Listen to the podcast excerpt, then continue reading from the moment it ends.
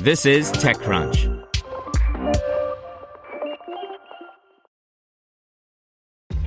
This episode is brought to you by ShipStation.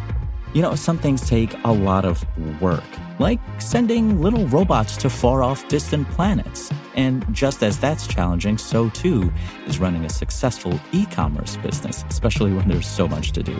So I want to introduce you all to ShipStation. Now, I love using ShipStation because of its easy to use dashboard, which makes managing orders and printing labels a breeze and super smooth. Oh, and the customer service is just out of this world. It's exactly what you need to help grow your business. Sign up for your free 60-day trial at shipstation.com slash technews. That's shipstation.com slash technews. This is TechCrunch. Would the math work if Databricks were valued at $38 billion? By Alex Wilhelm and Ron Miller. Databricks, the open source data lake and data management powerhouse, has been on quite a financial run lately. Today, Bloomberg reported the company could be raising a new round worth at least $1.5 billion at an otherworldly $38 billion valuation. That price tag is up $10 billion from its last fundraise in February when it snagged $1 billion at a $28 billion valuation. Databricks declined to comment on the Bloomberg post and its possible new valuation. The company has been growing like gangbusters, giving credence to the investor thesis that the more your startup makes, the more it is likely to make. Consider that Databricks closed 2020 with $425 million in annual recurring revenue, which in itself was up 75% from the previous year. As revenue goes up, so does valuation, and Databricks is a great example of that rule in action. In October 2019, the company raised $400 million at a seemingly modest $6.2 billion valuation, if a valuation like that can be called modest. By February 2021, that had ballooned to $28 billion. And today, it could be up to $38 billion if that rumor turns out to be true. One of the reasons that Databricks is doing so well is it operates on a consumption model. The more data you move through the Databricks product family, the more money it makes, and with data exploding, it's doing quite well, thank you very much. It's worth noting that Databricks' primary competitor, Snowflake, went public last year and has a market cap of almost $83 billion. In that context, the new figure doesn't feel quite so outrageous, but what does it mean in terms of revenue to warrant a valuation like that? Let's find out. Valuation math. Let's rewind the clock and observe the company's recent valuation marks and various revenue results at different points in time. Q3 2019, $200 million run rate, $6.2 billion valuation. Q3 2020, $350 million run rate, no known valuation change. End of year 2020, $425 million run rate, $28 billion valuation, Q1 valuation. Q3 2021, unclear run rate, possible $38 billion valuation.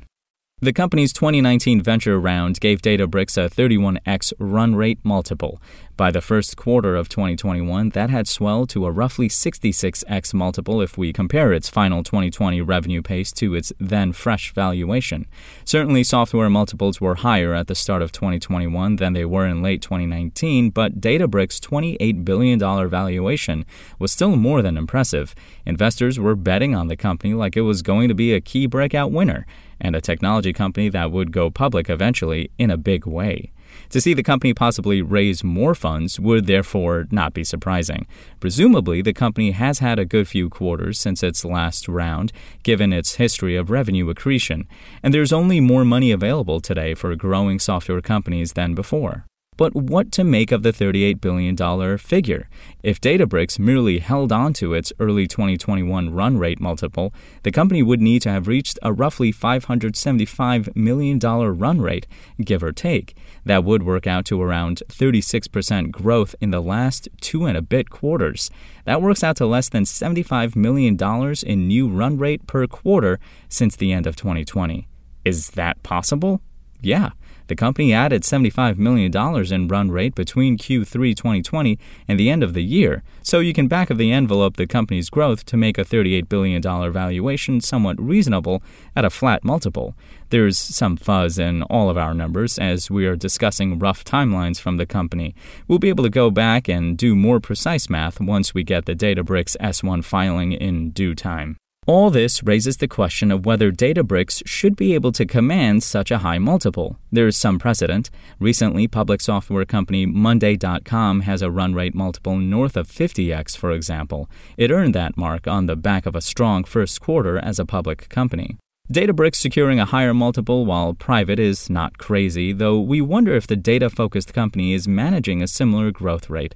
Monday.com grew 94% on a year over year basis in its most recent quarter. All this is to say that you can make the math shake out for Databricks to raise at a $38 billion valuation, but built into that price is quite a lot of anticipated growth. Top quartile public software companies today trade for around 23x their forward revenues and around 27x their present day revenues per Bessemer. To defend its possible new valuation when public, then, leaves quite a lot of work ahead of Databricks. The company's CEO, Ali Ghodsi, will join us at TC Sessions SaaS on October 27th, and we should know by then if this rumor is indeed true. Either way, you can be sure we are going to ask him about it.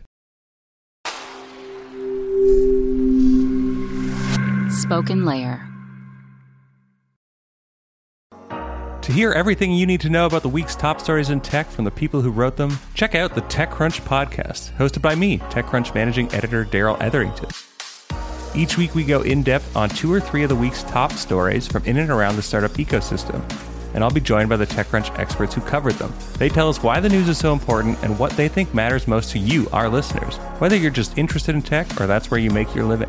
New episodes drop every Saturday morning, so be sure to subscribe to the TechCrunch podcast wherever you listen to podcasts.